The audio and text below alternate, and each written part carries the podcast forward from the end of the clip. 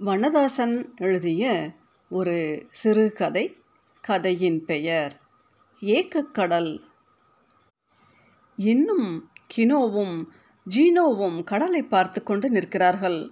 கடலின் மேல் பரப்பு ஒரு பச்சை கண்ணாடி போல் பளபளக்கிறது.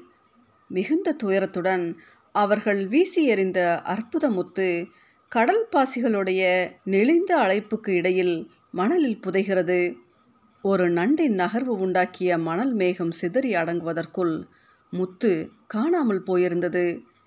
இதுவரை கேட்டுக்கொண்டே இருந்த முத்தின் சங்கீதம் சிறுத்து மெல்ல மெல்ல ஓய்கிறது. ஜான் ஸ்டீபர்க்கின் கடல் முத்து என்கிற குறுநாவலை நேற்று படித்து முடிக்கும்போது மிகுந்த பின்னிரவாகி இருந்தது. நான் உறங்குவதற்கு முன் கடலின் ஓசையை கேட்க முயன்று கொண்டிருந்தேன்.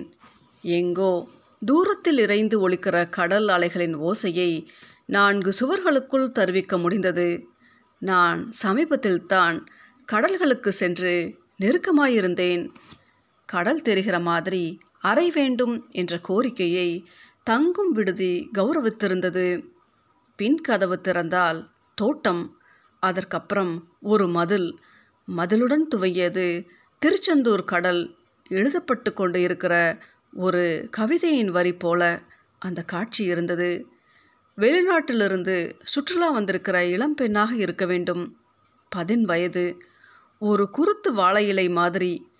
குழந்தைமையிலிருந்து கண்ணிமைக்கு ஊஞ்சல் கட்டி இரண்டின் வர்ணங்களையும் சாதகமாக குலைத்து தீட்டின முகமும் கண்களும் முக்கால் கால் சட்டையும் முழங்கை வரை மூடிய ஒரு எளிய வரிகளிட்ட உடையுடன் அந்த மதிலின் மேல் போய்கொண்டு இருக்கிறது பூத்து சடை சடையாக பிஞ்சுவிட்டு இருக்கிற முருங்கை கிளையில் ஓர் அணில் குஞ்சு நகர்வது மாதிரி இருந்தது. கொறித்து பூ உதிர்ந்து கடல் நுரைத்தது. ஒரு கட்டத்துக்கு மேல் பனிமரங்கள் பின்வாங்கிவிட்டன குளிர்ந்த சாலையை உதறிக்கொண்டு போன சக்கரங்களின் ரப்பர் முணுமுணுப்பிற்கு மேல் உடை மரப்பூக்களின் வாசனை படர்ந்து கொண்டு இருந்தது. நிலவு உதயமாகி எழுகிற போக்குவரத்தற்ற நெடுஞ்சாலையின் இரண்டு புறமும் பூத்து கிடக்கிற உடைமர காடுகளை வகிர்ந்து கொண்டு போகும்படி முழு வாழ்விலும் இப்படி ஒரே ஒரு இரவு பயணமாவது வாய்க்க வேண்டும் எல்லோருக்கும். திருச்செந்தூரிலிருந்து குலசேகரப்பட்டினத்துக்கு அல்லது எங்கிருந்தோ எங்கோ. குலசேகரப்பட்டினம் கடற்கரையில் நிற்கும்போது கடல் நிலவற்ற இரவுக்குள் தான் நெளிந்து கொண்டு இருந்தது. அதிகம் போனால் எட்டு மணி கூட தாண்டியிராத இரவின் கருப்பு. ஓர் அடர்த்தியான சல்லா துணியாக கடலின் முகத்தை மூடியிருந்தது. கடற்கரையில் நடமாடிக்கொண்டிருந்த உப்பு குரல்கள் எங்களை யாரென்று விசாரித்தன? ஓரியன் கூட்டங்களுக்கு அருகில் கூடுதல் நட்சத்திரங்கள் வந்து எங்களை குனிந்து பார்ப்பதை அறிந்த சந்தோஷத்துடன் கரை மணல் குளிர்ந்து அமுங்கியது. மணல் வரை வந்த பாதங்கள் அலைவரை போகாமல் இருக்குமா? கலங்கரை விளக்கு சுழன்று கடல் காட்டியது. மின்முனி பூச்சிகள் மொய்ப்பது போல தூரத்து கடலின் விளிம்பில் வெளிச்சம் சிமிட்டி கூப்பிடுகிற மணப்பாடு ஊர் துளாவி துளாவி வாகனங்களுக்கு திரும்புகையில் வலது கை உடைந்து கிடப்பதை பொருட்படுத்தாமல் கடல் பார்த்து அமர்ந்திருக்கிற ஏதோ ஒரு அம்மனின் சுதை உருவம். மணப்பாடு ஊரை நெருங்க நெருங்க ஃபிலோமியையும் ரஞ்சியையும் சாமிதாசையும் தேட ஆரம்பித்து மனம் கடல் புறத்தில் அலைய ஆரம்பித்தது. சர்ச்சுக்கு இந்த பக்கம் ஏறி பின்பக்கம் இறங்கினால் கடல் வேறு மாதிரி ஜாடையுடன் அலையெடுக்கிறது நாங்கள் நான்கு பேர்களாக சேர்ந்தே போயிருந்தாலும் கடலுக்கு அருகில் போகிற ஒவ்வொரு முறையும் நாங்கள் தனித்தனியாக ஆகிவிடுவதை உணர முடிந்தது. எல்லோருக்கும் பெயர்கள் இருந்தன. யாரும் பேச முடியாதவர் இல்லை. கடலை பற்றி ஒரு புதிய கவிதை எழுதவோ அல்லது வேறு யாரோ எழுதிய பழைய கவிதையை சொல்லவோ முடியும். செம்மீன் அல்லது படகோட்டி பாடல்களை பாடினால் யாரும் தடுக்கப் போவதில்லை. ஆனால் எதையும் செய்யாமல் ஒருவரை விட்டு ஒருவர் விலகி இருந்தோம் கடலில் தனித்தனியாக தூண்டல் போடுகிற கிழவரின் இடுப்பு கயிற்றில் ஒரு தேளை மீன் துடிப்பதை ஒருத்தர் பார்க்கிறார். காலம் காலமாக அலைமோதி கரைத்த பாறையை இன்னொருவர் புகைப்படம் எடுக்கிறார். நான் அருந்து போன செருப்பை கையில் தூக்கியபடி ஜபம் செய்வதும் தவம் செய்தும் சவேரியார் அர்ச்சித்த இடத்தையே பார்த்து கொண்டிருக்கிறேன். கடல் பார்த்து கொண்டிருந்தது எங்களை. உவரி கடலுக்கு வெயில் என்றால் மிகவும் இஷ்டம். ஒரு அந்தரங்கமான மோகத்துடன் வெயிலுக்கு தன்னை திறந்து திறந்து காட்டிக்கொள்வது போல ஜரிகி சேலை விலகி கடல் தன்னை புரட்டி கொண்டு இருந்தது. பக்கத்தில் தெரிகிற கடலின் பரவசத்தை தூரத்தில் தெரிகிற படகுகளின் அமைதியின் மூலமே உணர முடியும். அது கேரளாவின் எந்த பகவதியுடைய சிறிய கோயில் என்று தெரியவில்லை. நாங்கள் போயிருந்தபோது யாரும் இல்லை கருவறையில் சரவிளக்கு வெளிச்சம் மட்டும் கும்பிடுகிற இடத்திலிருந்து பார்த்தால் விளக்கு சுடரின் வெளிச்சத்தை தவிர வேறு எதுவும் தெரியவில்லை. கருவறையின் படிக்கட்டில் செம்பருத்தி போன்ற ஆனால் செம்பருத்தி அல்லாத ஓர் ஒற்றை பூ இருந்தது. அன்றைக்கு அந்த பூவே எனக்கு பகவதி இன்றைக்கு இந்த படகுகளே கடல். பனங்கிழங்குகளை விட ஐஸ் வியாபாரம் கணிசமாக இருந்தது. ரொம்ப காலத்துக்கு பிறகு அந்த ஐஸ் விற்கிறவரின் திருவிழா நாளாக இருந்திருக்கும். குழந்தைகளுக்கு சமமாக அல்லது குழந்தைகளை விடவும் பெண்கள் குச்சி ஐஸ்களை உறிஞ்சியபடி நிற்கிறார்கள்.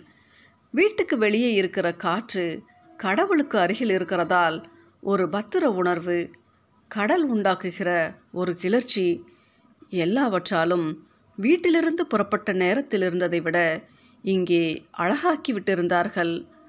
ஓர் அறுவடை காலத்தில் ஈர வைக்கோல் கடிப்பது அழகானதா சந்தோஷமானதா? சந்தோஷத்தின் அடுத்தடுத்த கட்டங்களுக்கு நகர்கிற போது ஒரு குச்சி ஐஸ் மட்டுமல்ல ஒரு கோழி தூவல் பறந்து வந்தால் கூட அவர்களை மேலும் அழகாக்கி இருக்கத்தான் செய்யும்.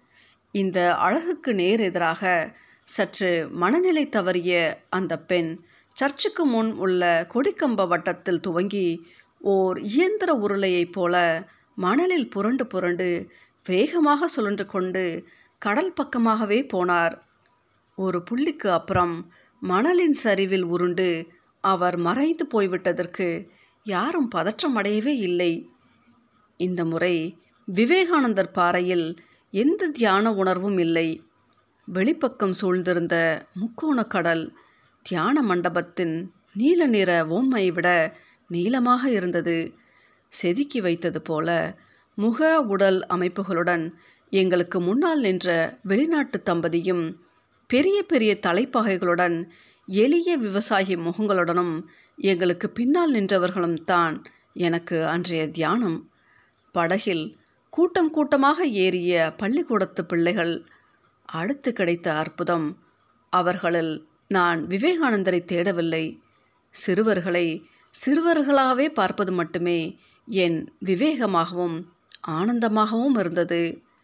தங்கும் விடுதியின் கதவை திறக்கும்போது மறுபடியும் அந்த இலவ மரங்களை பார்த்தேன்.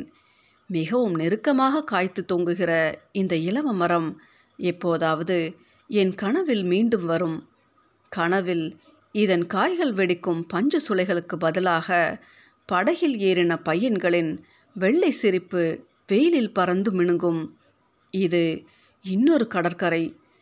சற்று நேரத்துக்கு முன்பு வரை இந்த இடத்தில் அலையும் கரையும் மட்டுமே இருந்தன.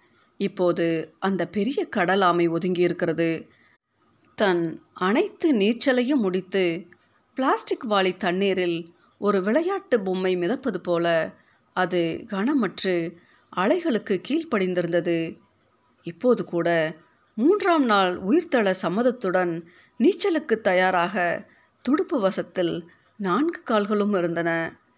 இந்த பறவைகளின் கண்களில் உறைந்திருக்கிற கடைசி மூச்சின் வானம் போல அந்த ஆமையின் கண்களில் ஒரு நீந்தும் கடல் இருந்தது.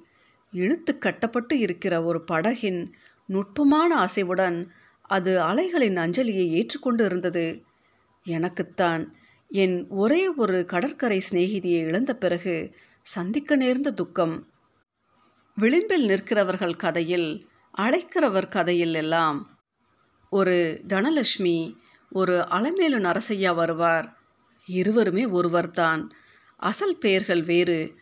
அப்போது மட்டுமல்ல இப்போதும் கூட யாரையும் பெயர் சொல்லி கூப்பிடுகிற மாதிரி யாருக்கும் வாழ்க்கையில் அனுமதி இல்லை.